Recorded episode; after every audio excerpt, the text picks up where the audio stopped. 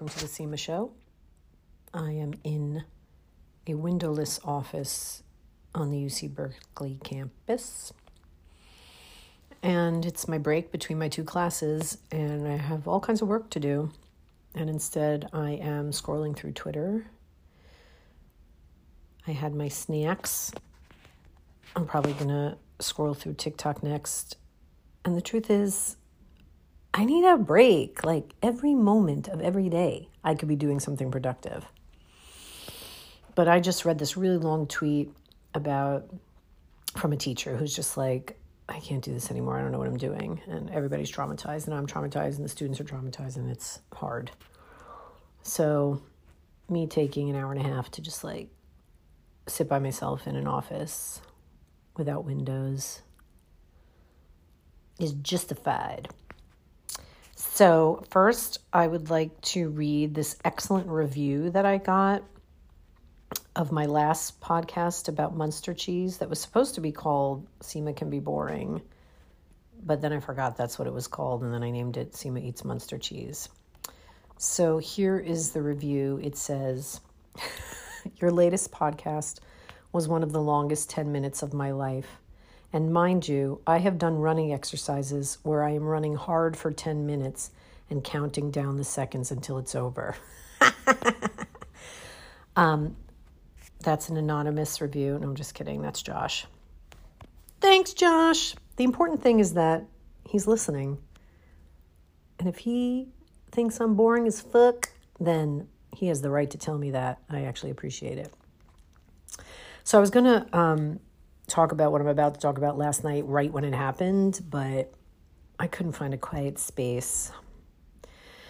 So this is called like anatomy of a panic attack. I didn't actually have a panic attack because I recognized its anatomy and was able to just like see how it could happen and then have it not happen. But basically, well, first of all, prior to the events I will discuss, I said, I mentioned that I'm watching this show, The Big Leap, and that it has a breast cancer narrative that feels super realistic. Um, however, in the last episode, the breast cancer survivor gets a call from her doctor. And though we don't get to hear yet, or we haven't heard yet, what the doctor said, when her love interest stops by and is like, I'm sorry, I fucked up and I want to be with you, she's like, Sorry, we're just friends. And she closes the door. And then, like, you know, when in that, you know, in that movie mode, what am I saying? that movie move where the person closes the door and then immediately leans against it, like turns around and then cries. That's what happens. So, like, either her cancer is back or, or she's going to die or something like that, which I'm not going to be happy about as a narrative twist. That's going to be annoying and triggering. However, I will probably keep watching The Big Leap. Okay, so yesterday evening I was scrolling through the New York Times headlines as I do, and sometimes I actually read articles, but uh, there was an FDA, I can't remember what it said exactly. It was something like FDA says doctors have to warn women about implants. Okay, so now this goes for women who choose to have implants in addition to their boobs to augment them, as well as women who get them because their boob tissue has been removed in mastectomy mode. So now since getting the gummy implants that I have, I mean, I remember a vague warning, like, yeah, there's a tiny, tiny chance it can give you lymphoma, but like, who remembers that?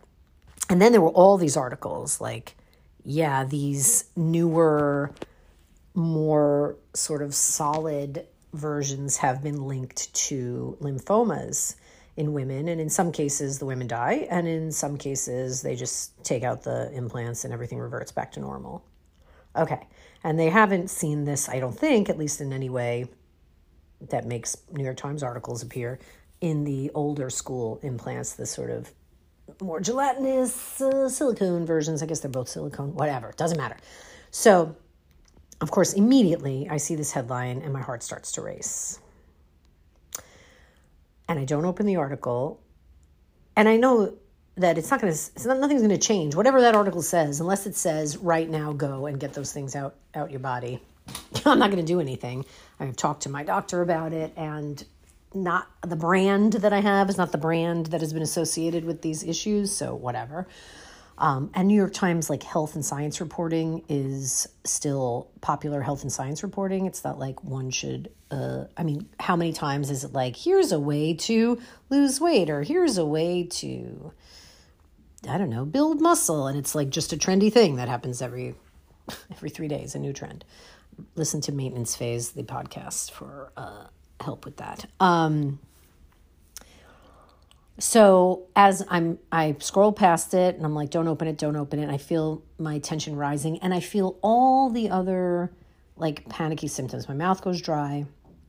My focus gets very narrow. It's almost like I'm my eyeballs go sort of inward and like like I go into like a I guess there's two kinds of eyeball panic. Like one is where your eyes go really focused down or like in a freezy like into one spot place or they like go all around, you know, like you're looking everywhere, like, yeah, panic.